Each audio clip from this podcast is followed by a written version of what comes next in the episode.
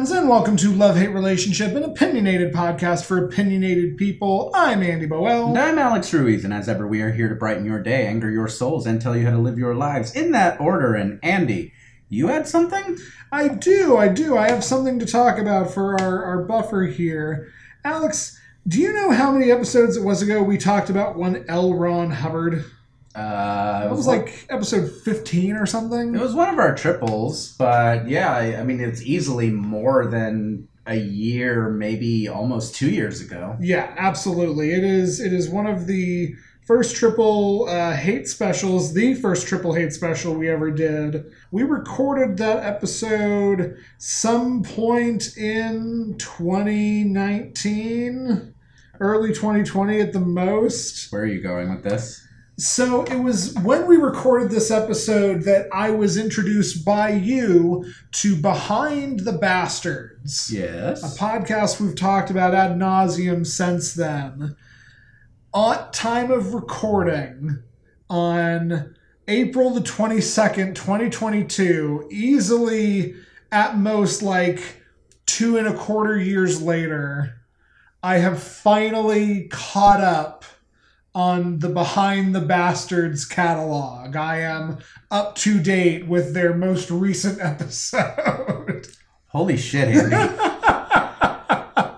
like for those of you uh, uh, okay if we're going to talk about this we should mention all right the purpose behind behind the bastards is it is a is it a weekly podcast? It is a it is a uh, twice a week podcast. twice a week podcast where they do episodes. Sometimes it's like one part episode. Sometimes they're two three or in the case of i know alex jones four part episodes where they talk about a terrible person a bastard of human history. and they will talk they did a i think three or four part episode on l ron hubbard Yep. they did a four parter on alex jones They did a six parter on Henry Kissinger, oh, which oh. proves definitively he is humanity's greatest war criminal. that is you know yeah um but then and then they'll also do these like shorter ones like eh, just a one episode one shot kind of deal on like the woman i don't remember her name but she uh, basically ran an adoption agency in the 1800s and you know or early 1900s and then they found out that she molested like every single child that stepped through the orphanage's doors Georgia Tann. there, there you go. I know this now because of this podcast. This is this is all presented fairly um, humorously, but it is it is more often than not some soul destroying content. I've I have learned about so many great atrocities of human history. I've I've learned the ins and outs of how the religious right like came to be and just truly how insidious it is. Like They have a great, um, I think, two-parter episode on King Leopold of Belgium. Yep. Like, and this has been like my premier podcast. Like I have listened to this more than I have listened to any other show. admittedly, I dropped this podcast. like, not because I couldn't handle it, but because as I was just, you know, culling some of my podcast listening, because it was a little too much for me to keep up with, it was one that just didn't survive. I listened to the It Can Happen Here podcast, which is a five day a week that's written and done by all the same team. right. but and they will regularly reference like oh yeah we did a whole bastards on this one or what have you but you are caught up on behind the bastards And this is maybe the first podcast that I wasn't around on episode one for that I have caught up all the way through. you gonna do jay and miles next that's probably yeah jay and miles explain the x-men is going to be like the next one i truly just go into the back catalog of while i keep up to speed with my hockey podcast puck soup and behind the bastards as it drops in real time now and that's just going to be my auditory listening experience. Okay so you have listened to several years of bastards at this point. Hundreds of hours. What what can you? What have you taken? I, I'm still reeling from the fact that there's six episodes on Henry Kissinger. What have you taken from this experience? Well, I know at the drop of a hat names of like Georgia Tann, just horrible monsters. I I learned about the second greatest chemical waste disaster in human history, which is the um, the Indian power plant Bopep or Botep. Um, which is just a nightmare Chernobyl esque story that no one talks about because it was India. Hmm. I've learned about like English lords who fucked off to Indonesia and declared themselves pirate kings and like culled the populace. And I've learned about just what a evil little bastard Ben Shapiro is and how he is functionally illiterate based off of readings from his many books that are just hilarious exercises in oh that's not how you write a book. It's so I I will say, um, and I think I've referenced this on the pod. Uh, one of the other podcasts I do listen to, again with a similar team, um, which is Worst Year Ever. For the holidays, they decided to read Ben Shapiro's fiction books. Um, and the thing is, it's not that they come off as functionally illiterate. It's that they come off like he just wrote them, never reread them, never edited them, and Yeah. then just self-published them yep because there's weird format shit. The stories, them there's one story that is a like dumb ripoff of um oh god, what's it called? Journey into the or, or Fantastic Voyage. Mm, There's mhm. one that is a ripoff of 1984 yeah. and all of them are just really poorly done just doesn't at all show that he has any real idea how to handle writing fiction. Yeah. And in fairness he wrote them when he was in his like early 20s and self-published them I don't want anyone to read the shit I was writing in my early 20s either, but and he's apparently tried to bury them. Oh well, sure, of course he has, but you know you're not uh, Ben Shapiro, hateful little right wing monster. indeed. Um, yeah, I mean, I I could probably give a half accurate, off the top of my head, recounting of the evolution of American fascism. Like, there is just shit that. I'm proud of you. Uh, on the one hand, I'm glad it's in here. It helps me feel unjaded to society. And on the other hand, listen to a two parter about the Boy Scouts and how Robert Baden Powell basically designed that to be a molestation factory from the start and had to feel sad about it for a few days. So, that's what I've been doing with my time. So I recently started listening to a podcast called the Scott Bass Lessons podcast, where a YouTuber I follow who does these really cool like bass videos and does like bass instructional content does a podcast where he interviews various bassists most of whom are like studio bassists. Although i just got done listening to one with doug wimbish who's the bassist for living color and i'm like that's super cool Hell and yeah. like most of the other people are like awesome studio bassists who've played on just like really interesting studio songs and you finished bastards I finished Bastards. I asked you at one point, like, if I wanted to start, it could happen here. Where, where, where would I do that? And Well, no, and I flat out told you like listen to the first season in its entirety. It's like I think 10 episodes. Listen to the 5 episodes that started the Daily Show, which is another scripted segment. And then after that, you don't have to necessarily listen to it like from the beginning because it is a daily podcast. right, I would say scroll through, look for cool topics that might interest you, like because it's not a daily news show, but it is a daily show. right, So like they just got done doing a two-parter uh, that's just education on how hormone replacement therapy works, which is super cool. They had a I don't remember if it was a one or a two-parter, but they had a whole episode on DIY abortion they had an episode all about um, the ethics of media piracy and what and what is involved with that. And like, if these are topics that interest you, fucking go for them. And then occasionally, if there is a story that is worthwhile, that is timely, like I think they did an episode on the Ukraine conflict Yeah. at one point. I know they've done a couple on the Myanmar genocide, which I know I want to listen to.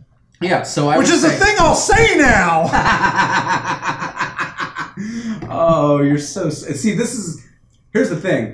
This is the shit that I just like read about. Like I like I got I got a bunch of Howard Zinn books over there on the Uh-huh. shelf, and I'm like, oh, Andy, welcome. This has been this has been my life. Indeed, and I, I like the dichotomy of I'm the one who finished Bastards, you're listening to a bass guitar podcast. This feels like how this should be for anyone who knows us or our general dynamic on the show. You're just you're so sweet. Oh, thank you. You're so like I don't know. You're such a golden retriever of a human and there's a part of me that kind of wants to be like, "No, Andy, protect yourself. It's okay."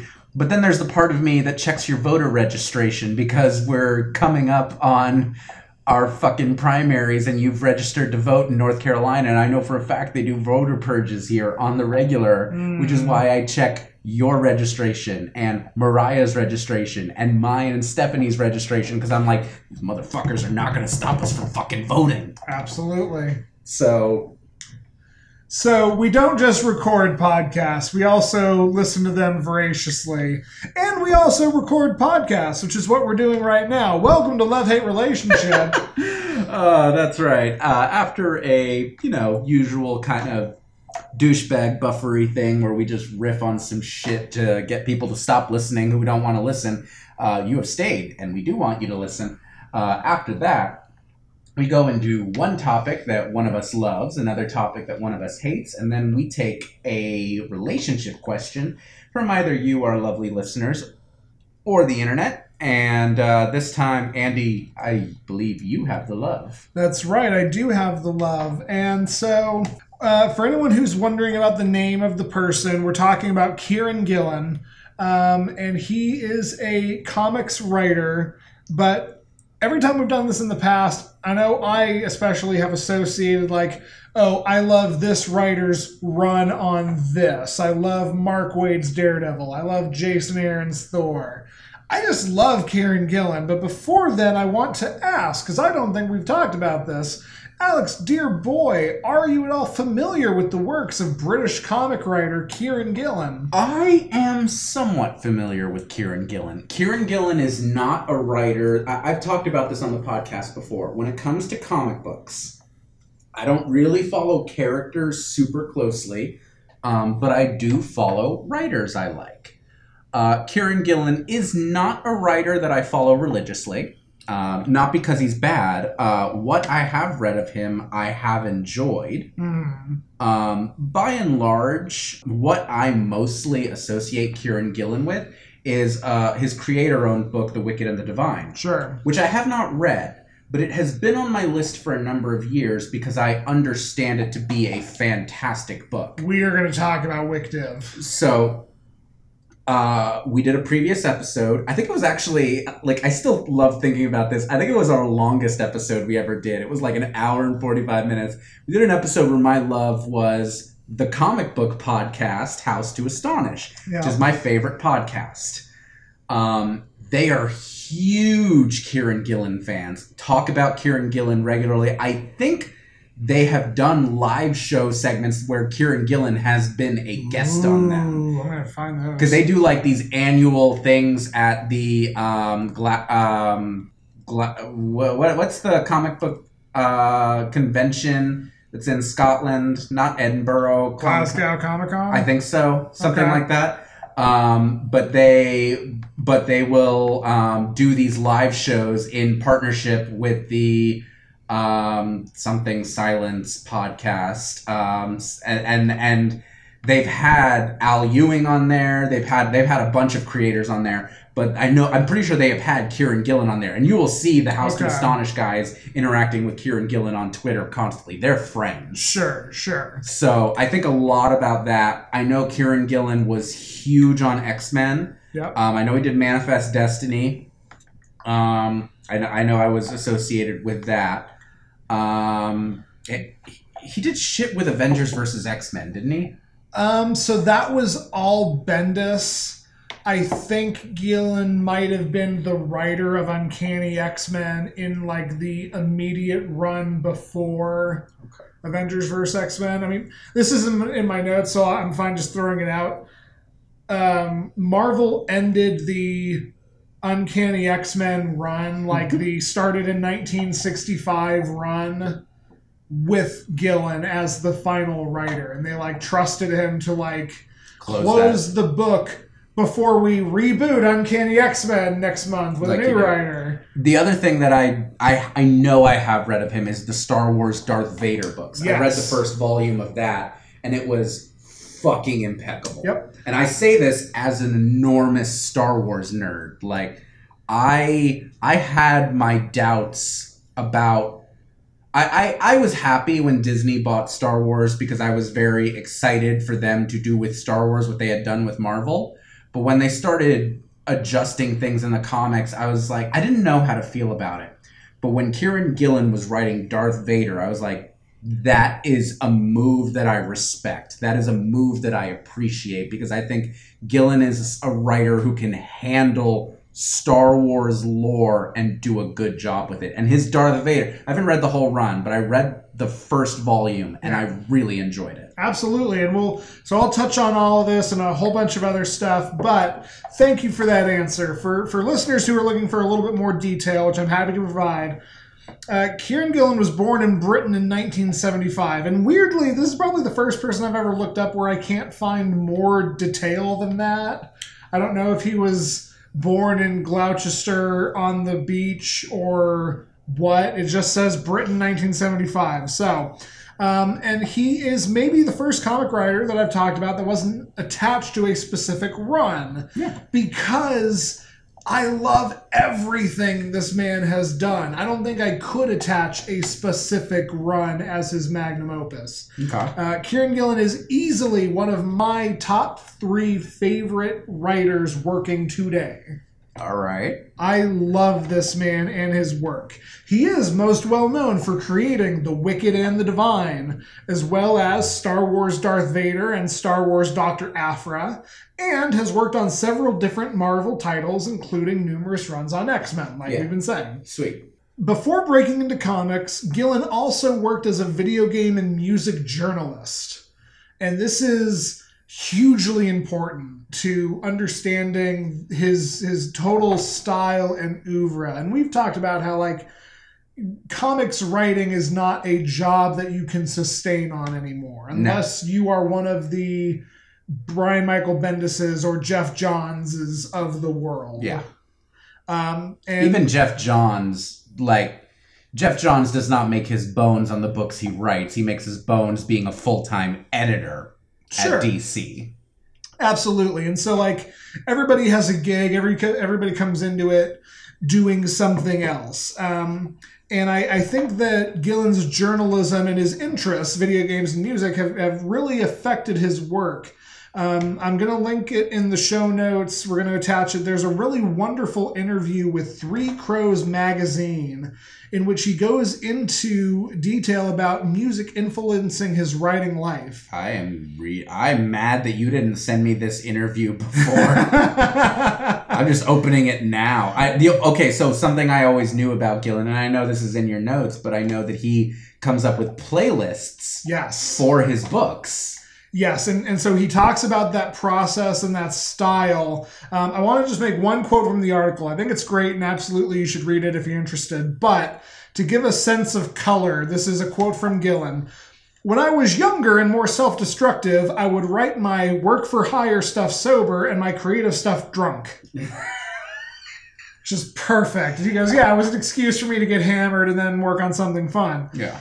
since he's gotten older the process has shifted to creating Spotify playlists for each of his books, which he then posts. And you can look up, if you look up Kieran Gillen on Spotify, it's just a shit ton of playlists, which is a brilliant atmospheric tactic that I have never heard of another writer doing. Hmm. Not to say that they all are, and maybe they are, but like, I have never experienced a writer being like, yeah, this is the playlist I listened to when I wrote Wicked and the Divine. Well, and that's interesting because so there is an exercise that I heard about when I was in graduate school for writing, um, which was making social media profiles for your characters. Sure. So you're writing a novel and it's got this character who's this age and this stuff, and it's just making a social media profile for them Yeah. so that you can kind of figure get into their head. And I have heard people talk about making Spotify playlists of the shit that your character would listen to, Right. which is not the same thing as making playlists for your books, for the story as a whole to go alongside it.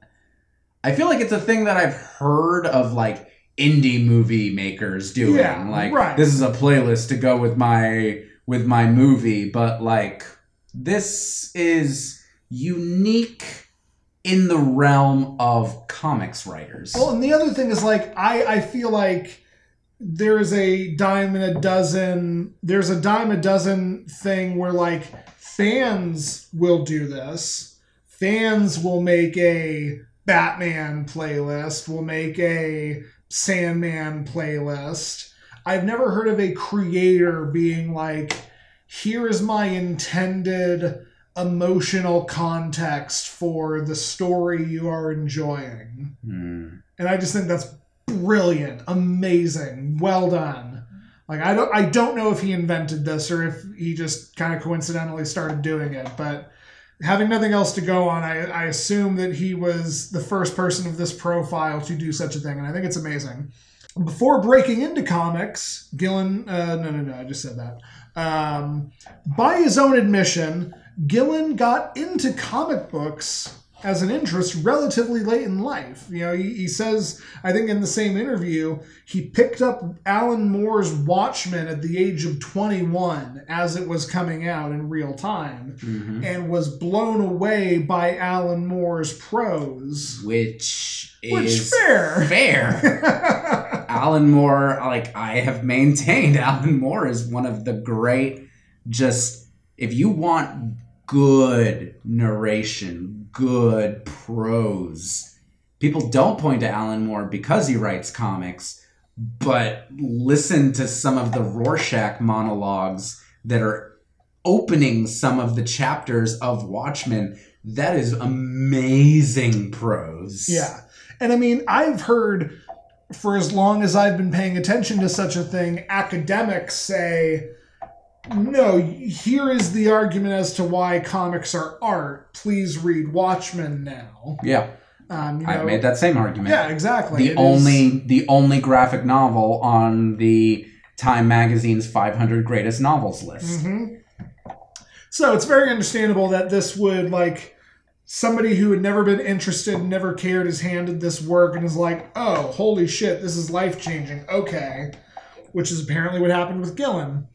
Um, and it's funny because like I would sit and listen to an argument of someone comparing Gillen to Moore. There's actually a different um, iconic author that I will compare Killen, Kieran Gillen to later in the episode. Yeah. Um, so his first actual writing gig, Kieran Gillen's actual writing gig, was writing short story comics in the pages of Warhammer Monthly magazine. That's Which anyone who's been listening to like the last 10 or so episodes will remember. Oh Jesus, Andy. This is one of my favorite things. Like, it is so coincidentally funny to me that this guy got his start writing Warhammer. He also wrote for PlayStation 2 magazine as like doing just like little three page comics of just like whatever the hell. This guy's interests like totally overlap with my own. I mean, it's part of why I love him. I think more than any other of the like great writers I know and adore. I think I could get a pint with Kieran Gillen and have something to talk about that we would both like be excited about, and that I- makes me very happy. I could see that. I could definitely see that. Yeah, absolutely. Um, so, Kieran Gillen's career rose meteorically, leading him to leading him to creating the urban fantasy series Phonogram, which I have not read. I have not either. But it's like a, a 12 issue miniseries, which the, the whole conceit of Phonogram is what if, in order to do magic, you had to be listening to music? And that colored what your magic was. If you're listening to death metal, it's going to be more destructive. If you're listening to jazz, it's going to unlock a different spell. This brilliant concept. This like, oh holy shit, how has no one thought to do that concept? It's a nerdy ass con. Like as a music nerd, and, like Andy. Okay, I'm a writer and a musician and a music nerd, and I will tell you up front, if I had thought of that exact same idea, I would have rejected it because I would be like, no, that's too on the nose. Oh, see, if I had come up with that idea, I would have furiously typed out like a whole fucking thing and been like, this is like, this is what you do. This is groundbreaking. This is brilliant. I don't think anybody's ever done that before. Anyway. Um, he also then went on to write immediately after Phonogram, The Wicked and the Divine, which we can talk about here now, um, and is probably the one work that people would point to and be like, no, this is Kieran Gillen's masterpiece. That's that's what I would always understand it as. The conceit of The Wicked and the Divine, which is an incredibly beloved series, it ran for five years, um, is what if ancient mythical gods returned to Earth as pop stars?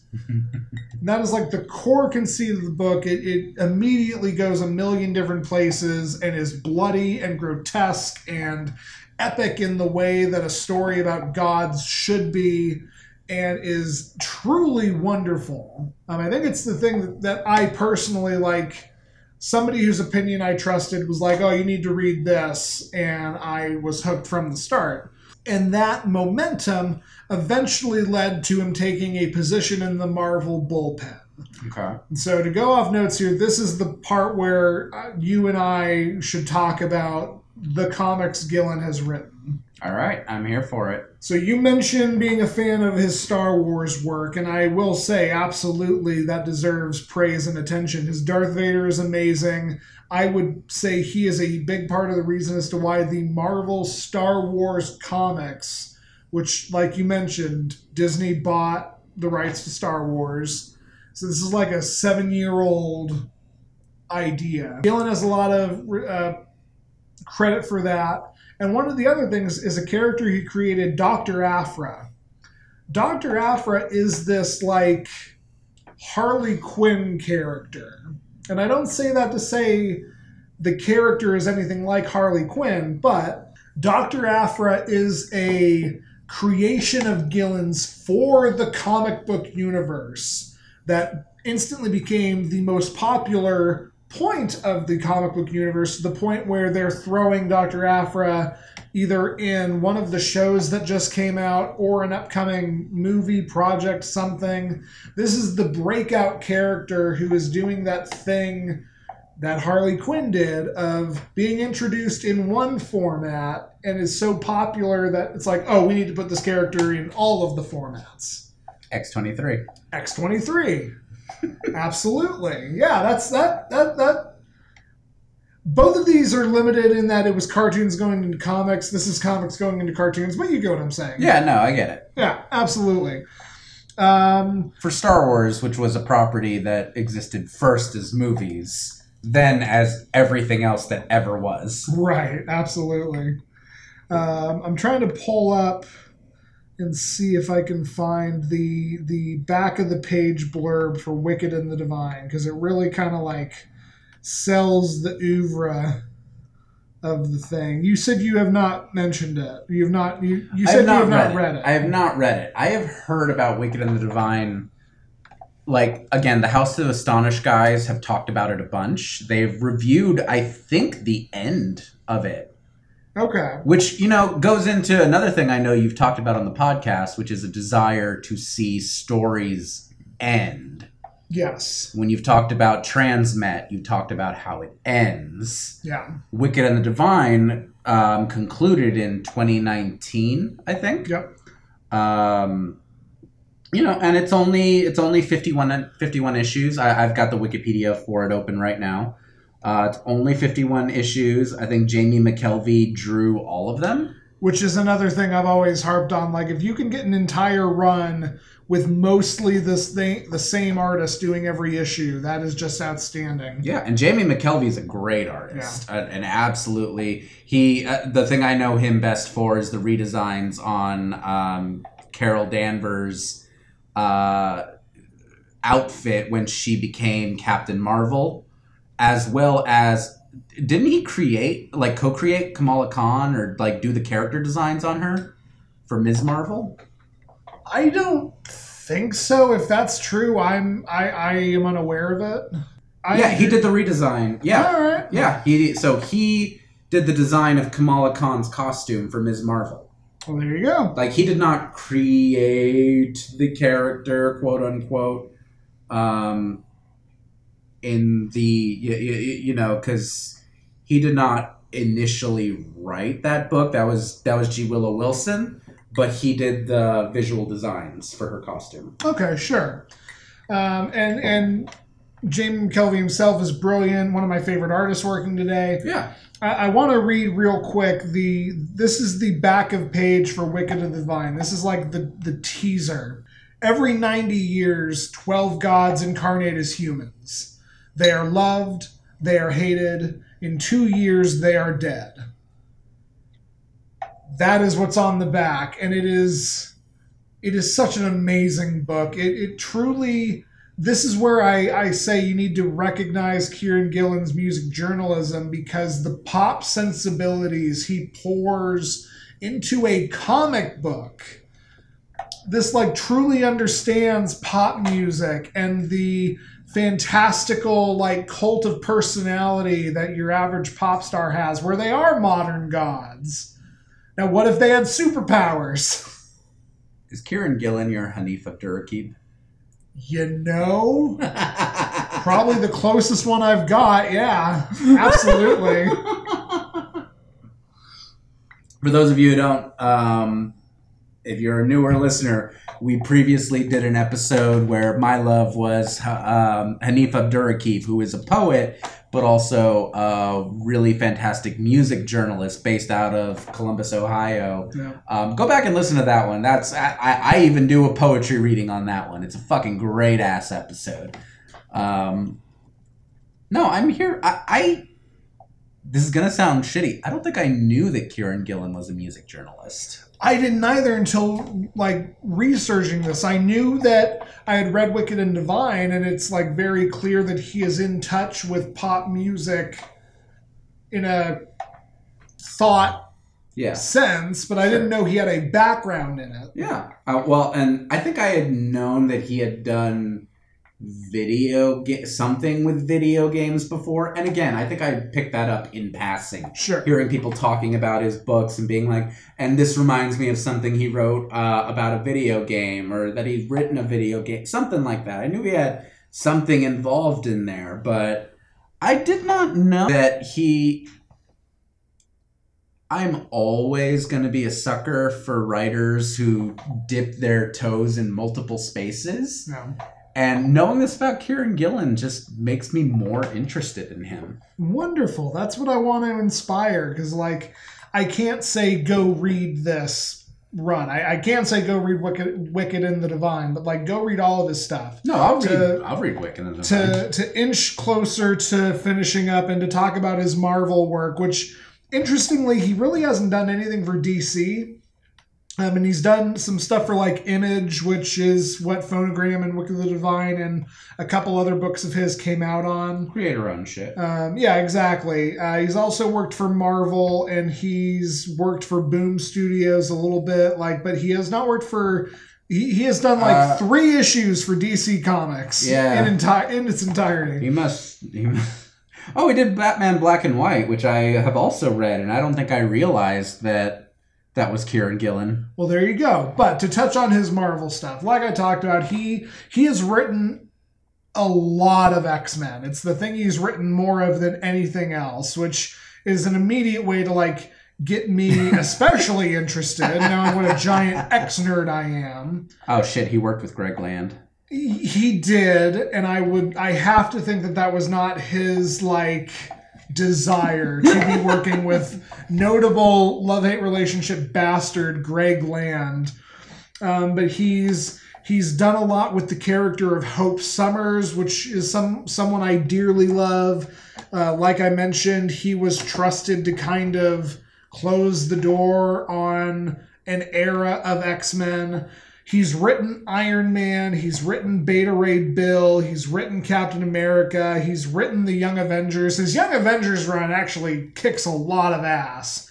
But the final Marvel thing I want to talk about is his run of Journey into Mystery. Now, for those of you who are unaware, which is probably most of you, Journey into Mystery is the original title of the Thor comic book.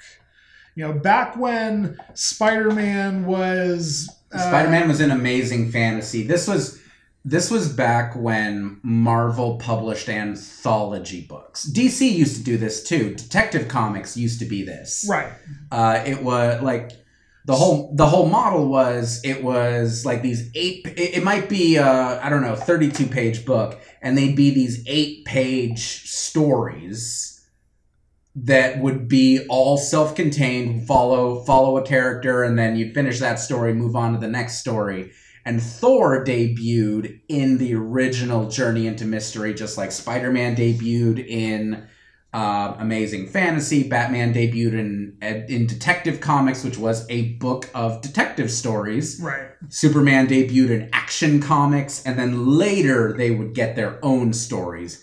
Backslash, in some cases, become the character that takes over that whole story. Right, exactly. yeah. So Marvel does a reboot of a comic of the comic Journey into Mystery, and it is entirely a Loki story. It is the story of Kid Loki. For anyone who is familiar, maybe because of the Loki TV show or just your own comic nerdum.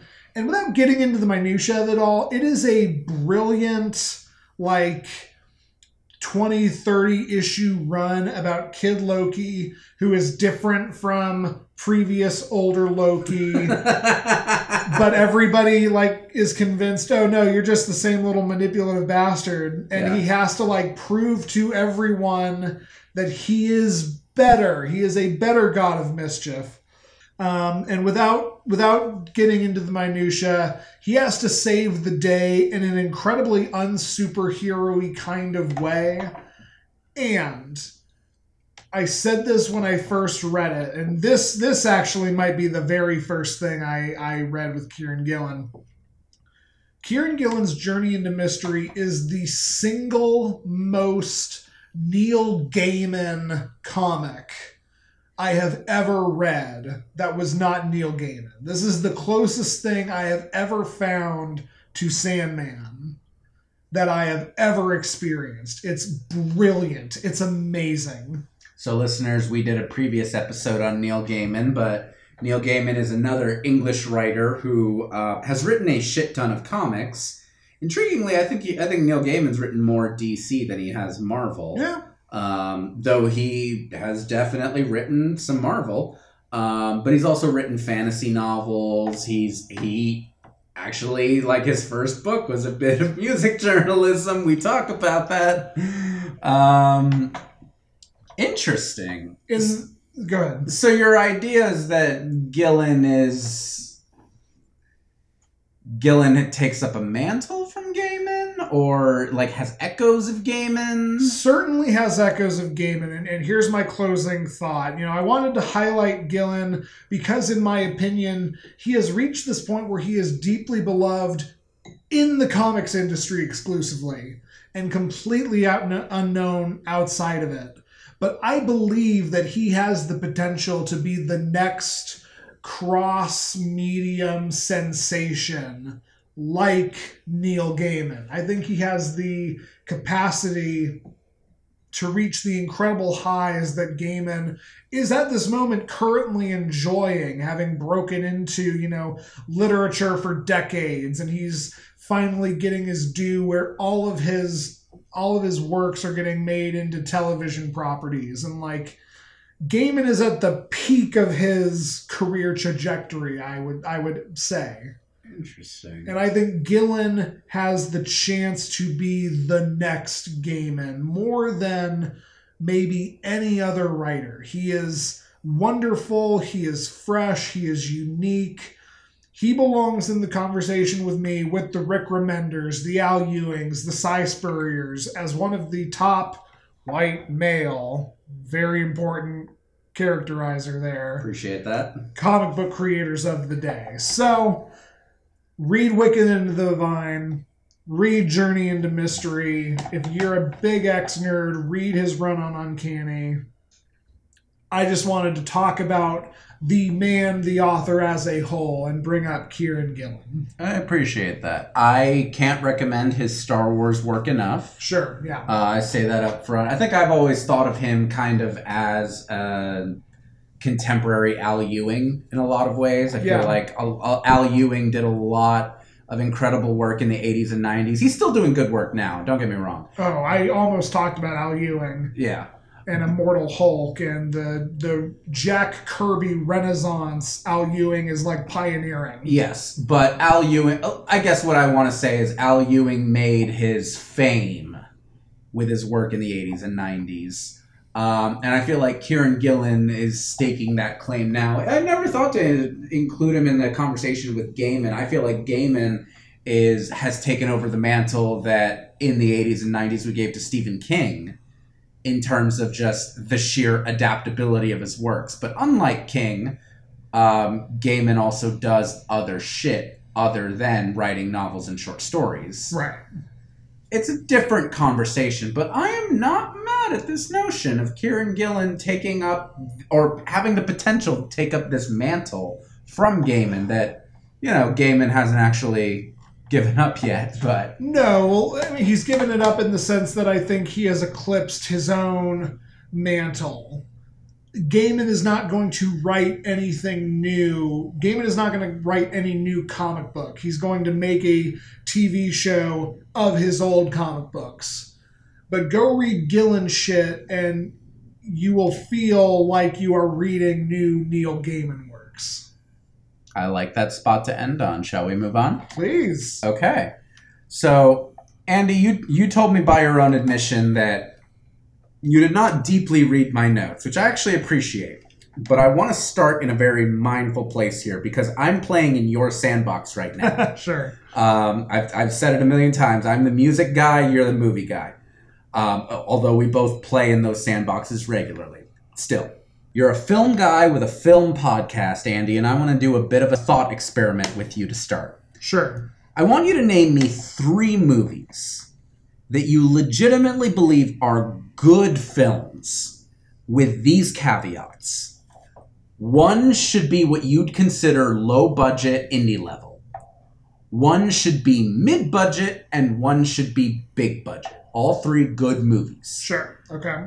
Also, they don't have to be blockbusters, destroyed all the records, incredible successes, but all three should be financially successful. At least to some degree, you can define financially successful by whatever terms you desire.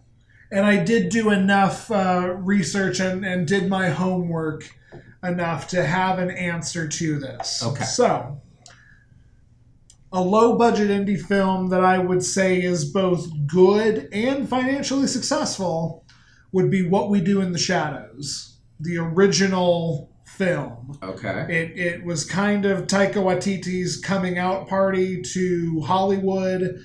Um, I've pulled it up on IMDb. Has a budget of 1.6 million dollars and has a worldwide gross of 7.2. Okay. So nearly centupled its uh, its budget. 1.6 million. Cool. All right. I'm is, here for it. Is a wonderful, amazing comedy. Is very much indie. Like, is very much. We rented a house for the weekend, and that's going to be our set. Indie. Okay. A mid-level film is actually something your wife Stephanie showed us all one movie night. Um, I, I would propose while you were sleeping, the Sandra Bullock 1995 rom-com. Real quick, what year did What We Do in the Shadows come out? Oh, I just closed the tab, but hold on. Control T. Is that what that does? Open, it reopens the tab you just closed. Uh, Listeners, if you hit Control T, it'll reopen the tab you just closed. No, it doesn't. It just opens a new tab. Control Shift T? Yes, Control Shift T. Okay, I'm glad. I'm glad we settled this. Um, what we do in the shadows came out in 2014. Thank you. You're quite welcome. Uh, While You Were Sleeping came out in 1995 and is a Sandra Bullock rom com. Uh, perfectly good movie. Perfectly fine. I don't think set the world on fire. It wasn't You've Got Mail or Sleepless in Seattle, but it, like it's a good film. Had an estimated budget of 17 million dollars. Made a U.S. made a gross in the U.S. of 81 million and a worldwide gross of 182 million dollars. So Great success. absolutely great, successful movie. Um, and for a like big, big blockbuster, big this costs so much money and it's going to make so much more. I would posit Avengers: Infinity War. Uh, came out in 2018, four years after What We Do in the Shadows um, and had a budget of $321 million, Jesus Christ. grossed 2 billion Okay. with a B, Okay. and is a very good movie. Okay. I ask you to what end? Dread it?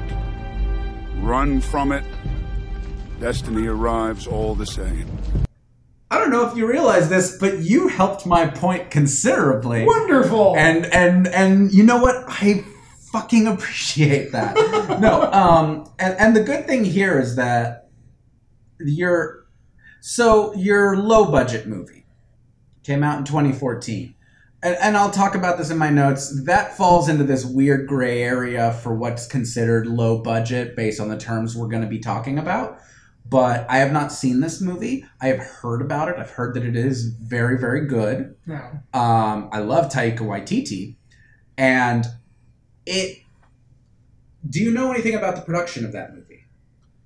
I don't off the top of my head, other than like having seen it, the majority takes place in a single location. The uh, scenes in that film, like there's a bunch of scenes where like the vampires are all hanging out in a park, and those are like handheld digital camera found footage looking shots. So like there's a lower production quality overall. Okay. I think the majority went to vampire special effects. I, I, I appreciate knowing that because, like, I watch a bunch of the movies you talk about in cult fiction, and you've had some very low budget movies. and none of them are good. Yeah, that's the thing. A lot. I, I think. What's I always forget. Bad Taste.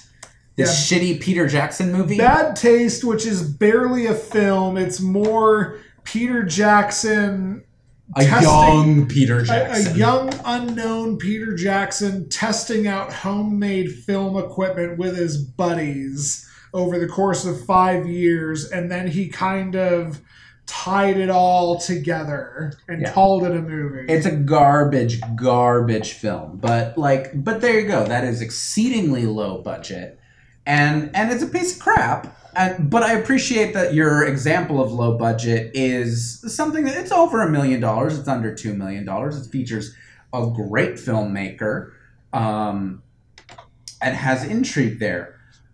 I find it interesting that your low budget and your high budget are very recent movies, but you have to dig back into the mid 1990s for your mid budget. I sure do. And I'm going to talk about that. So, you've read the title, and it's a weird title for me. It's, it's, I, I, I, I struggled with titling this segment. And I will say before we talk, I'm here for opening up the hate segments to more conceptual ideas. Like, this is going to be a mouthful of a title, but I'm not mad about that. I'm here for it. So I want to stick like okay. The title here is the death of mid-budget movies, which I think I've alluded to a little bit on the podcast before, but I want to deep dive this shit, Sure. and I think you, I, I, think this is going to be a good one for us. So I want to state up front that I'm going to be referring a lot to an article by Jason Bailey published in FlavorWire back in 2014, titled how the death of mid budget cinema left a generation of iconic filmmakers MIA.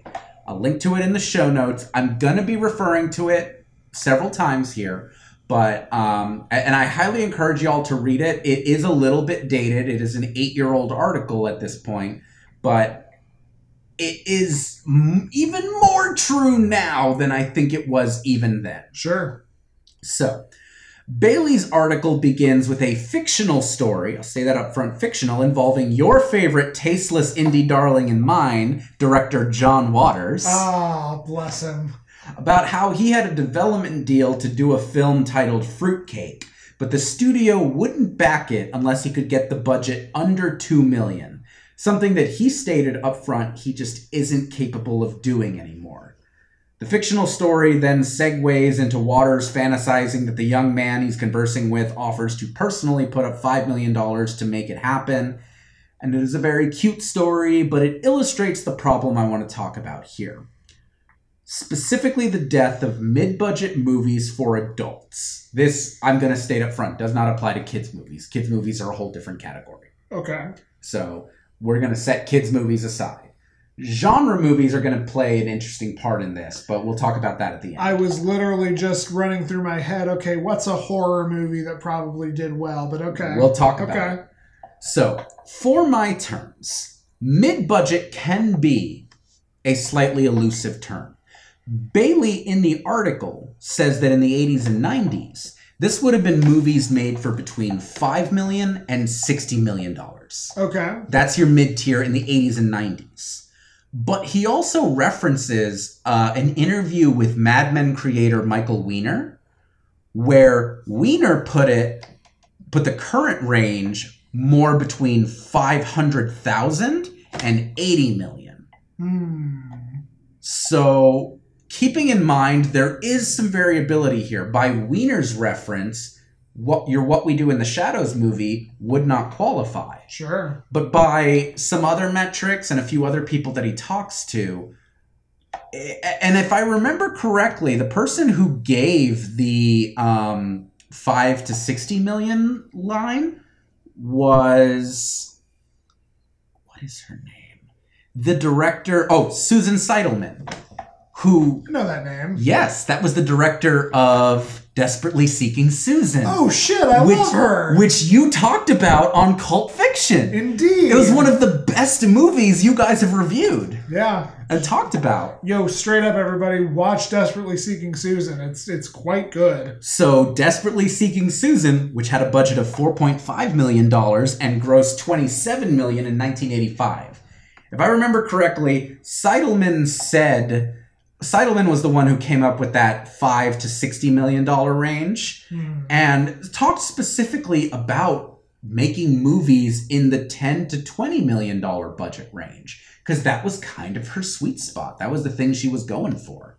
All this to say, mid budget is a little bit of a moving target, but I feel like we can work with somewhere between 500k and 80 million. Okay. Maybe we can narrow that down. I personally feel like 1.7 million your what we do in the shadows budget that sounds fairly low budget to me uh, not the lowest of budgets but that's a good indie budget These days, yeah, you can't even make an indie film for less than like three mil. So one point six is yeah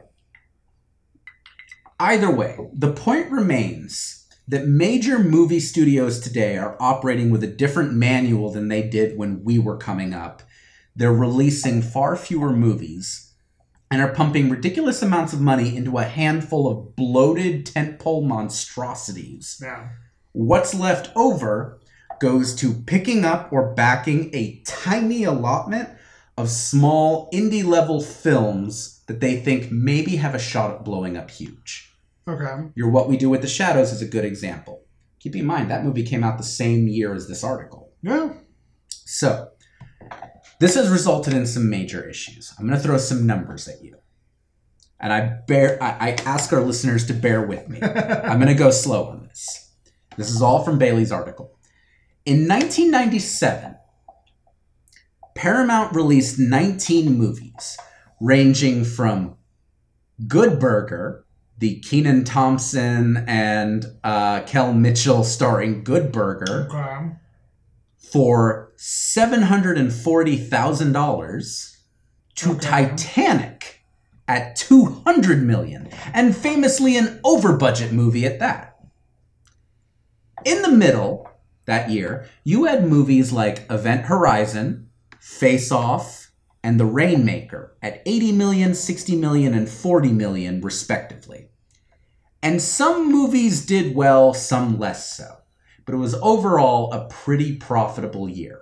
If you go like Bailey goes into the full slate of movies for Paramount that year in this article, and some of them didn't do so great. Um, what's your metric? Your metric, Andy, is three times the budget for to be a success. Yeah, so the thing I'm always saying on cult fiction, and I, I saw this somewhere, and it's the general hand wavy consensus for a film to be financially successful, it does not start making a profit until it has made three times its budget. Yes, and a lot of that has to do with marketing.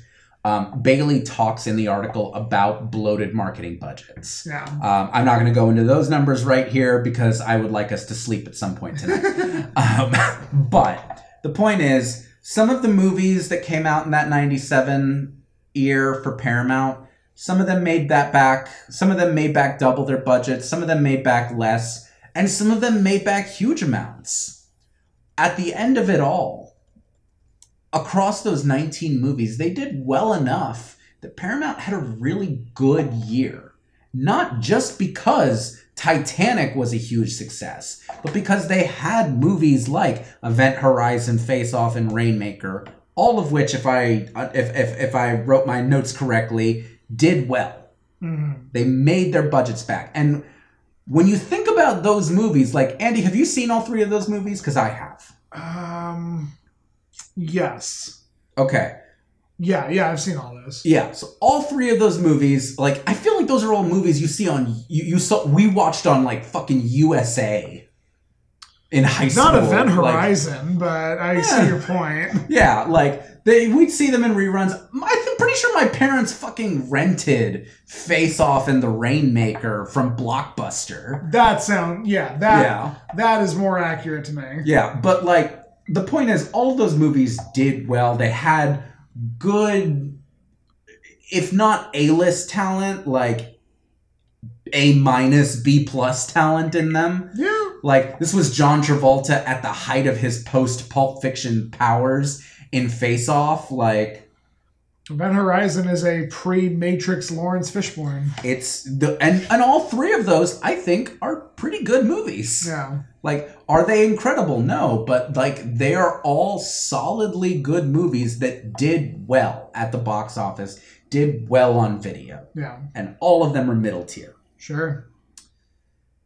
So in 2014, the year that Bailey's article came out, Paramount only released 11 films, so almost half as many, ranging from Paranormal Activity The Marked Ones at $5 million to Noah, Transformers Age of Extinction, Hercules, Teenage Mutant Ninja Turtles, and Interstellar, all with budgets ranging from 100 million to 210 million.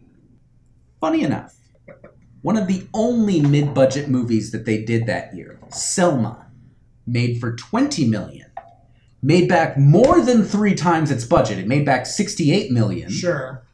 Was nominated for Best Picture at both the Oscars and the Golden Globes. Won for Best Song, and both of those, if I remember correctly.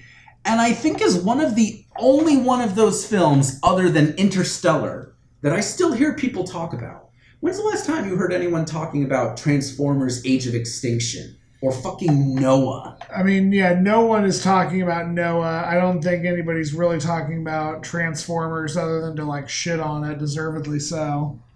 Yeah. So, Paramount does half as many movies almost. We, we, we, we can say does two thirds the number of movies, roughly. Yeah.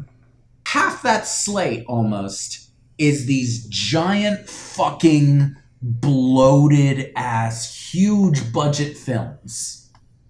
I think two of their movies that that year are under 6 million.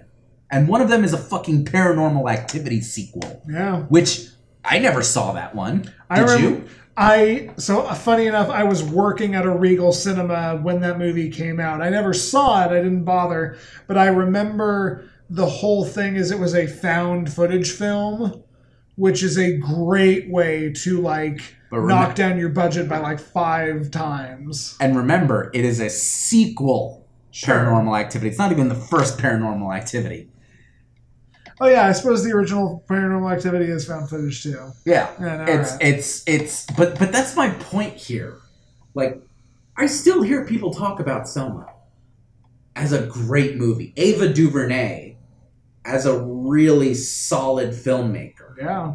Even after her um, oh god, what is it? Uh, what, what's what was the movie she did that's based on the Madeleine L'Engle novel? Uh oh fuck. You got me, man. Why am I why am I blanking on this? T- Wrinkle in Time. Ah. Even after Wrinkle in Time didn't do so great, Ava DuVernay is still talked about as a fantastic movie maker. Selma is a great movie, and of all the 2014 movies that I just discussed, I feel like only Interstellar and Selma are the two movies that people still talk about. Yeah, because those were the two that were nominated. And those are the two that were really good. Like, really good movies. Yeah. The rest of them, who gives a fuck? Now, I don't know how Paramount ultimately did financially in 2014, but I don't think they were better served by pouring money into Transformers and Ninja Turtles and Noah. Biggest reason I hate this shit. real before you say another word this is going to become my new fucking obsession like i i cannot wait to start trying to find a modern mid-budget film but go on Uh, I mean, I'll, I'll, I'll talk about some here in the here, in just a second. But so my five favorite movies of all time: Star Wars: A New Hope, which was made for eleven million dollars. I was seventy-seven. Halloween, which was made for three hundred thousand. Hmm. Alien, which was made for 11 million. Footloose, which was made for 8.2 million, and Clerks, which was made for $27,575.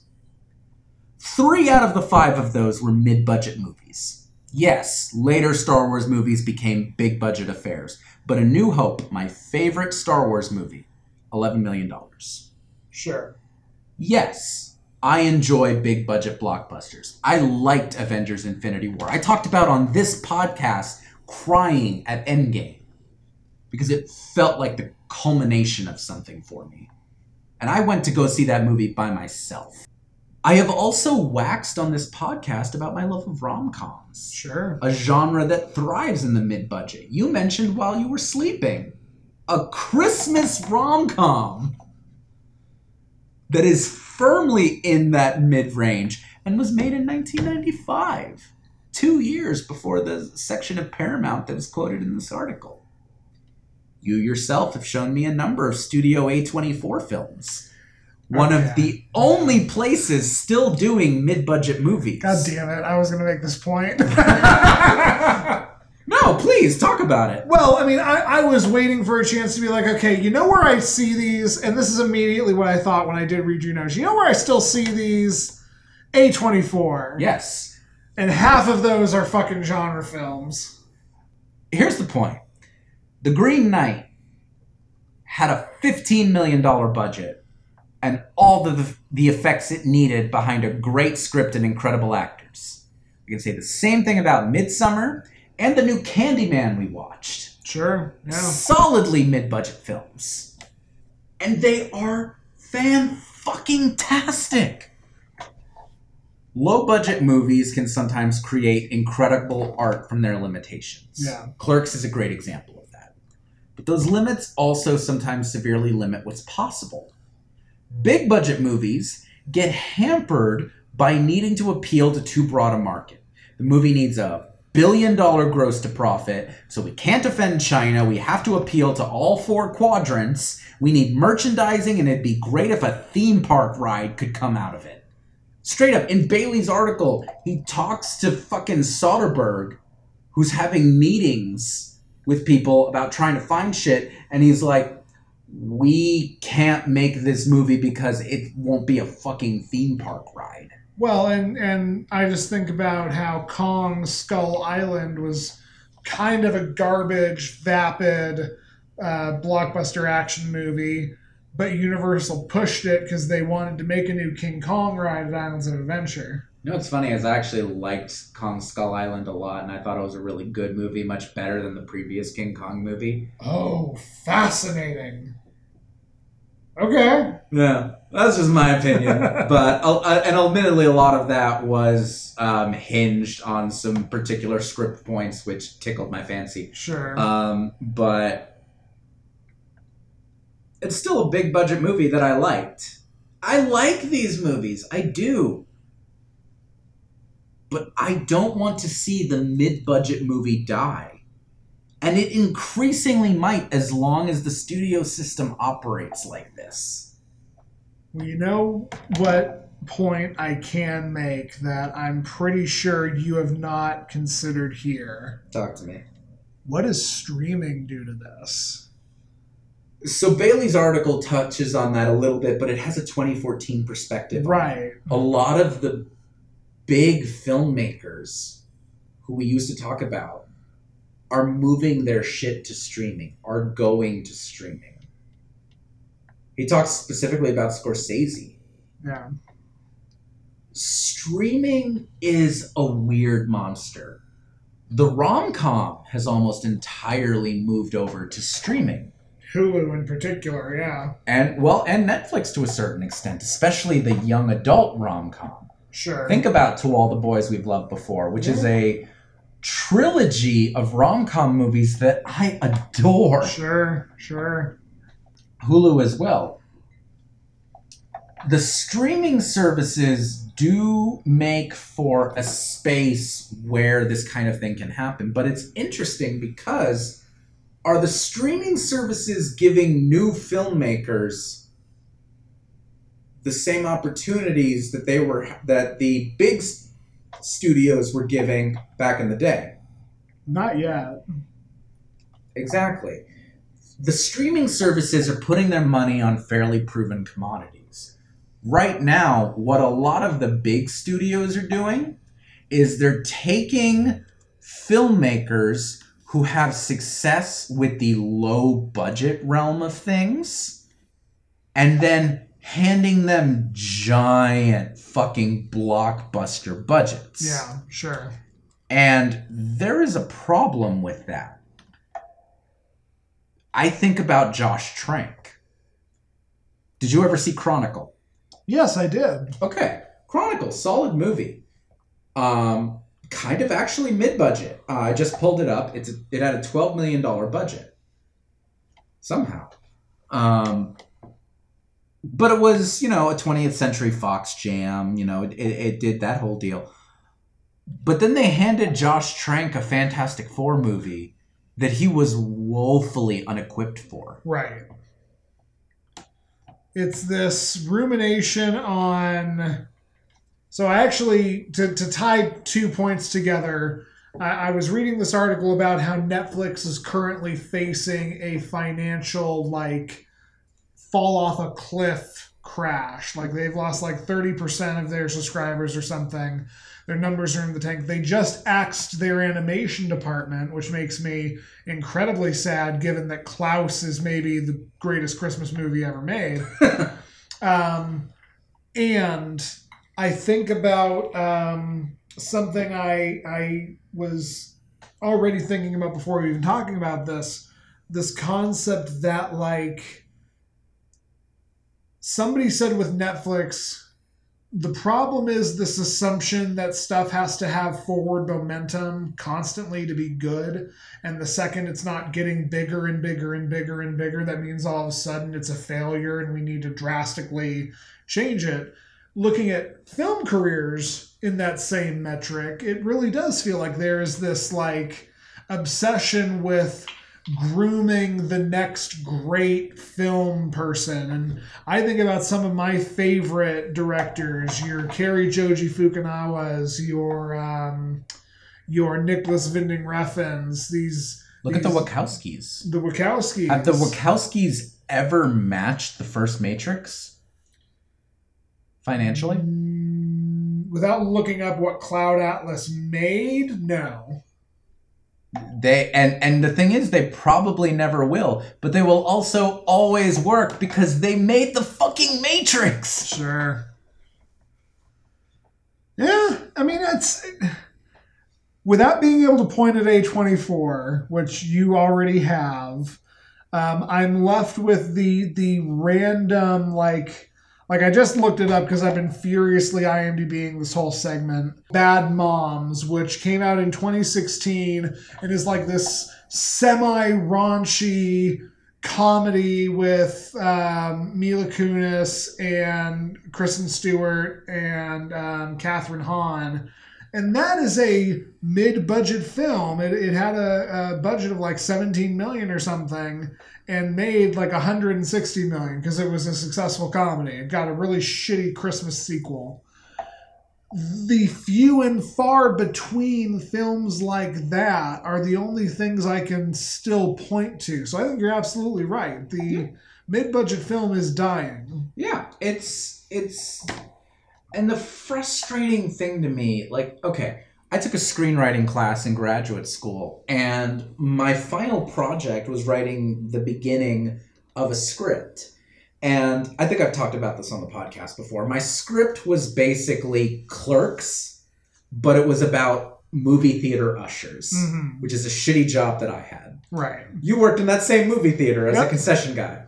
Um, and I remember sitting in that class and we're workshopping my script. And different people have different takes. You know, some people some people were submitting scripts that were these like high sci-fi things. Some people were submitting like rom-com scripts or um, I, you know, I had a dear friend who did like something that was kind of uh, no reservations chef kind of deal um, because she had experience with working in kitchens. And I remember my professor looking at me and going like, "So this actually would probably have a fairly good chance of getting made because you could make it for very little money. If you rent out an actual movie theater for like a month or something like that, you know that would actually be pretty cheap to produce. You could probably get a studio on board for that because you could probably get a budget that's under like I don't, I don't know, probably under three million on that." And that this was the first time I had an inkling of this notion that like my weird little script that again was just basically like let me just take all these stories I have about being a theater usher and give it the clerks treatment. Yeah. like it that it would work because it was so fucking low budget. Like so ridiculously low budget. And my professor straight up saying yeah low budget and high budget are the two things they're making right now. They don't because nobody cares about investing $10 million for a movie that might make back you know 50 or 60 million and only get a 50 million dollar return.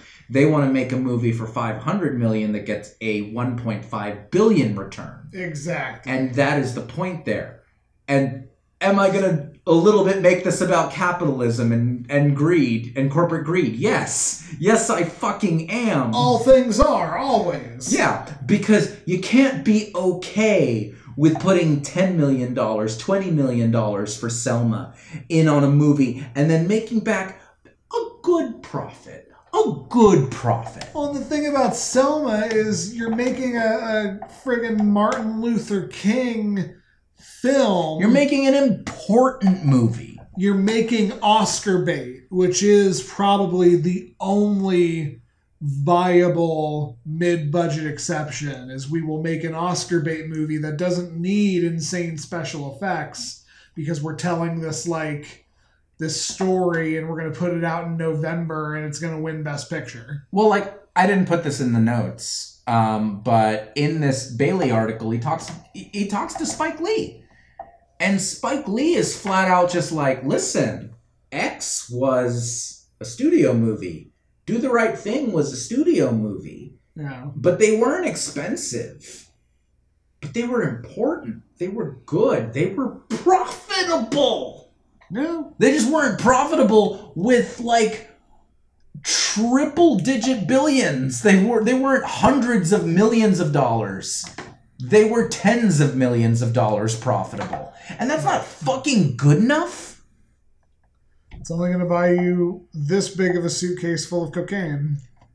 So at the end of the day, my biggest the, the, the point that I want to end on here is I want people to be aware of the idea that mid-budget movies which walk the line perfectly. They don't have all the restrictions that big budget movies need to have in order to that for them to be profitable. They don't have all the limitations that low budget movies have to work around in order to be able to put together a workable product.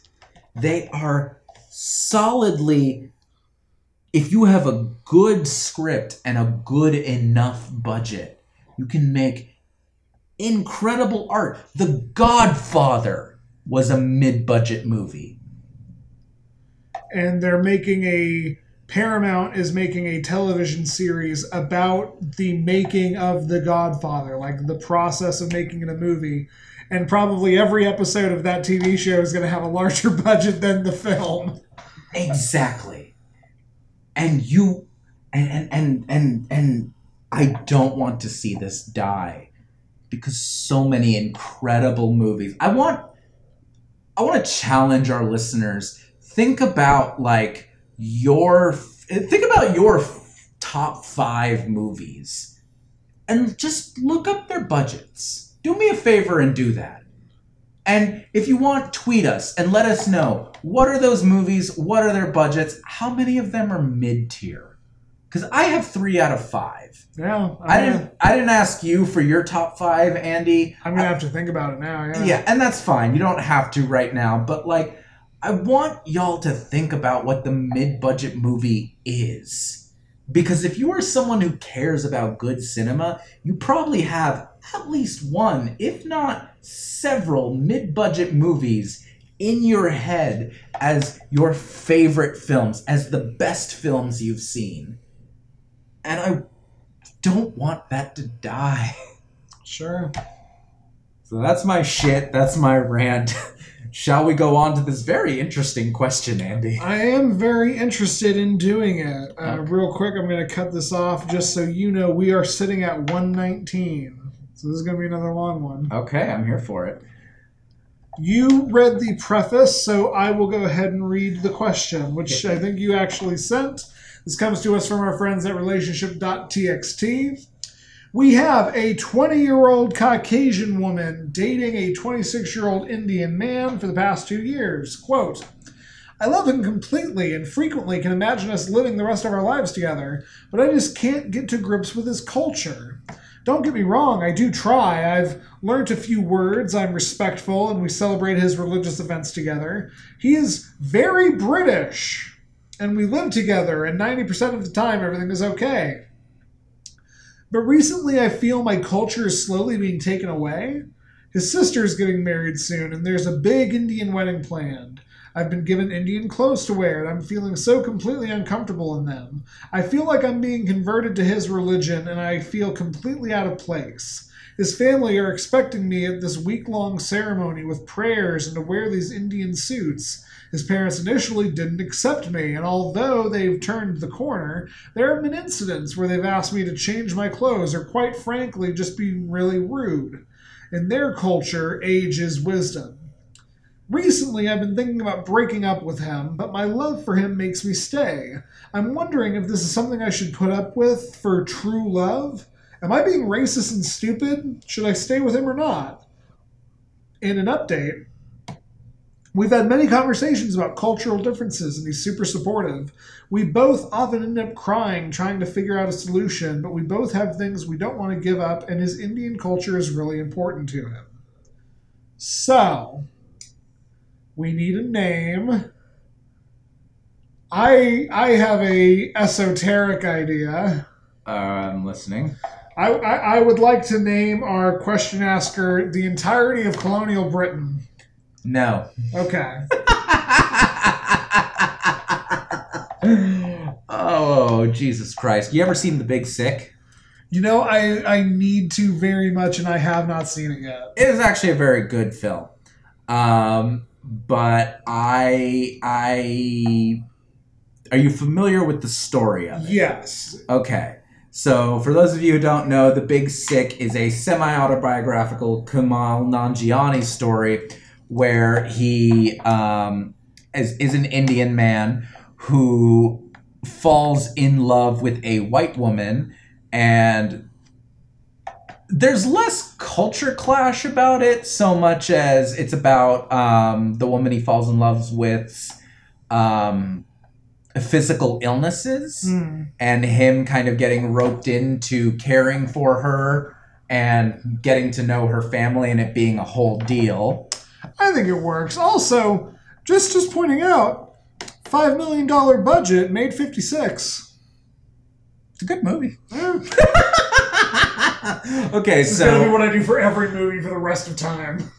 oh Jesus. So we have Emily and Kamal. hmm Those Okay. are th- those are our people we're talking about. Um, I have to tell you something, Pai. I've been dating this girl. She's white. A white girl? Hey, you can't look like you and yell white girl. It's okay. We hate terrorists. So you read. So I will start. Okay. I'm going to answer this directly. Um, are you being racist and stupid, Emily? Um, I don't think it's productive to say that you're stupid. I think that goes nowhere. Are you being racist? A little bit. Not a lot but a little bit. Because here's the thing you refer to yourself as Caucasian here. And you say that your culture is slowly being taken away. What the fuck is your culture, Emily? What is Caucasian culture? What is white culture? It doesn't exist. It doesn't exist because of white privilege. Sure. Andy, what is your um, nationality heritage? German and Scottish, but we're like five generations removed from either. Okay. German and Scottish. Those get to be individual cultures.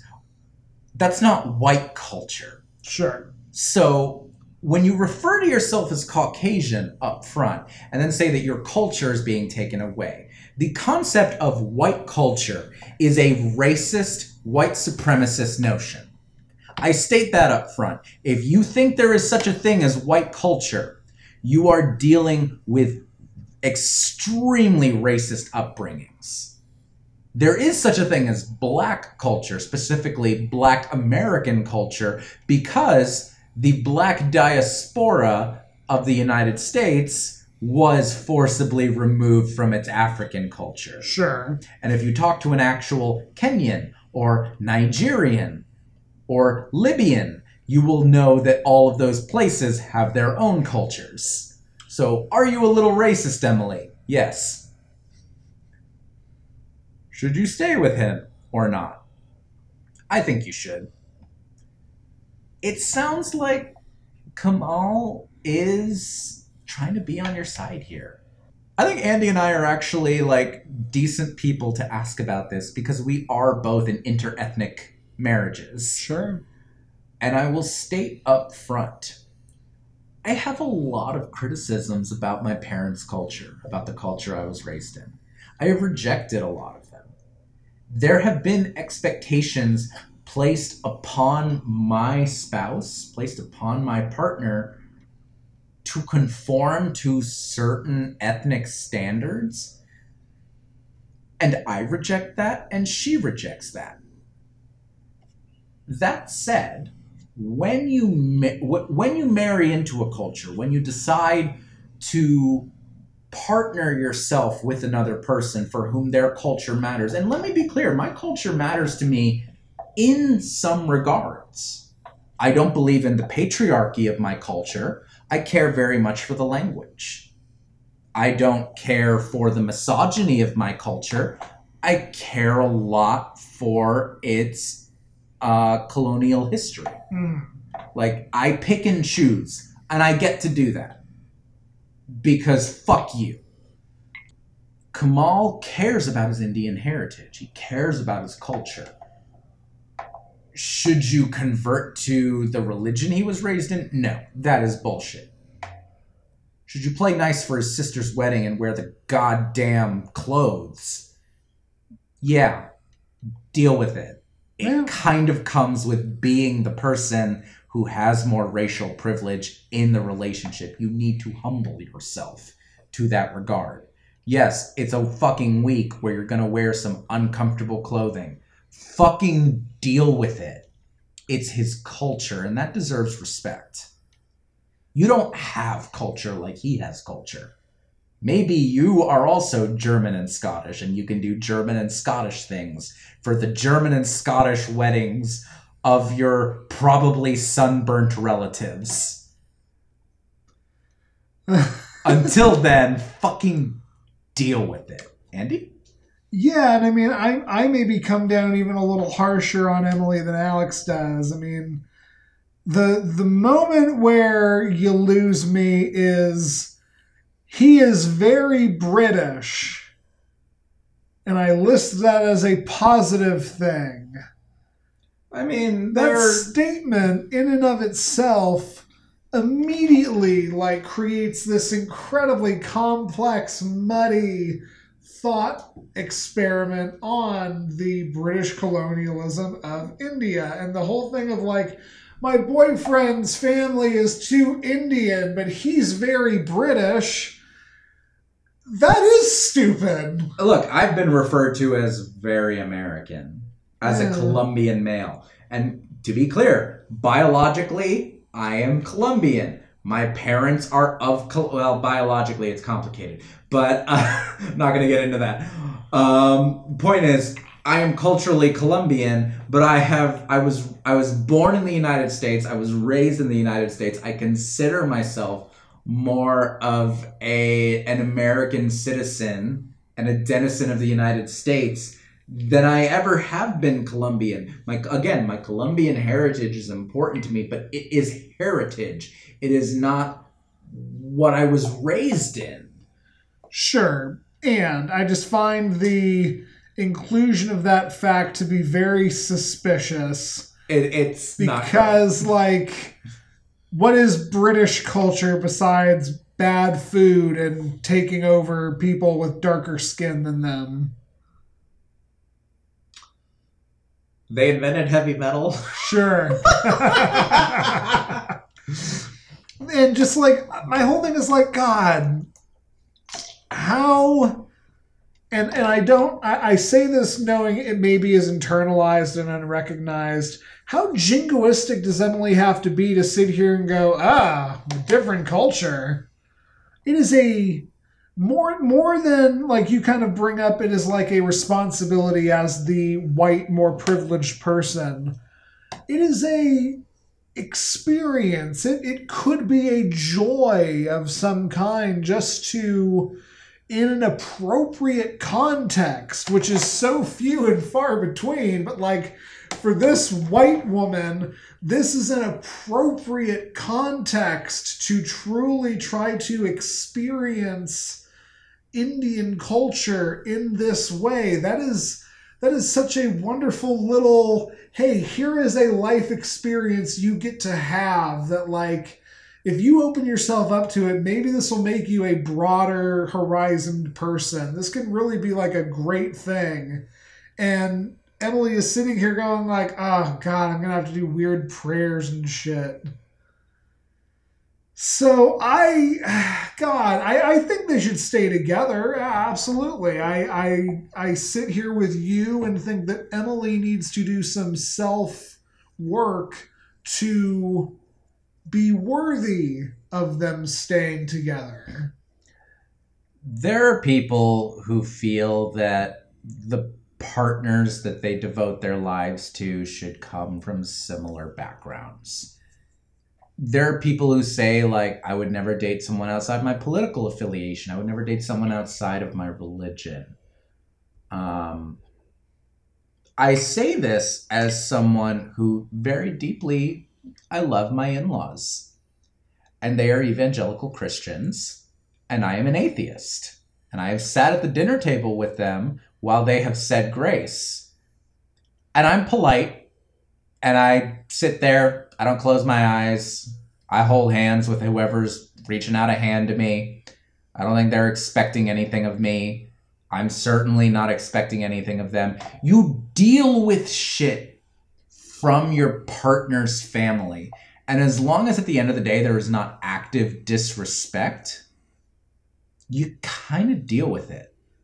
This whole in their culture, age is wisdom thing. Trust me, in my culture, age is wis- wisdom as well. It's stupid. It's a lie. It's a bullshit lie that old brown people tell themselves so that they can sleep at night before they die. I have met some of the stupidest motherfuckers I have ever met have been brown skinned old people.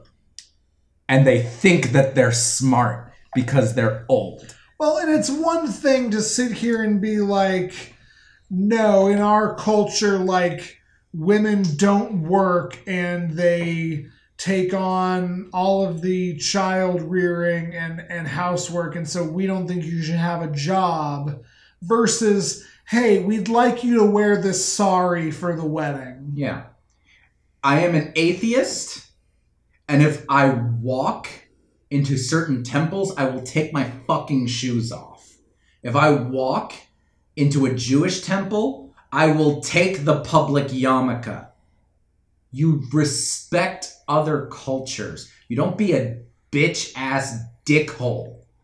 And Emily, right now, you are being a bitch ass dickhole.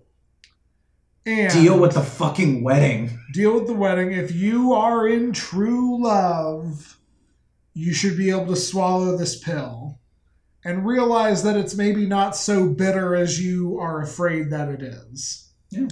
So, wonderful question, dear boy. We will post this. Hope Emily sees it. Hope Emily stays together with Camille.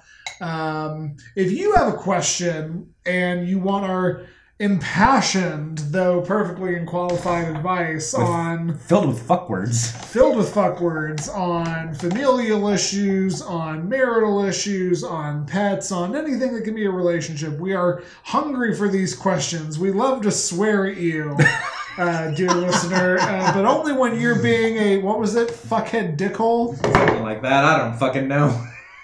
Bitch ass dickhole. Truly, we would love your questions. We would love to give our advice. Usually, people who send us questions are not really in the wrong, and so therefore are not so worthy of vitriol. And you can send those questions where you're probably not in the wrong to love hate relationship podcast at gmail.com, and we promise we'll read them. That's right. You can subscribe to us on Apple Podcasts, Google Podcasts, Stitcher, Spotify, YouTube, or even TuneIn Radio. Hey, mom. Uh, you can also rate and or review us on any and or all of those platforms. We're told it helps us find the show. Who the fuck knows? Who cares? Just do it. Like it. It's helpful. Um, you can also follow us on Twitter at LHRPod. That's LHRPOD. Um, we tweet about random shit that we see. Uh, after this episode, we're absolutely gonna just like hype up every fucking thing that Kieran Gillen ever does from now until the end of time. Um, and you can also DM us your questions or you know whatever, whatever, whatever you need of us. We we will be here for you.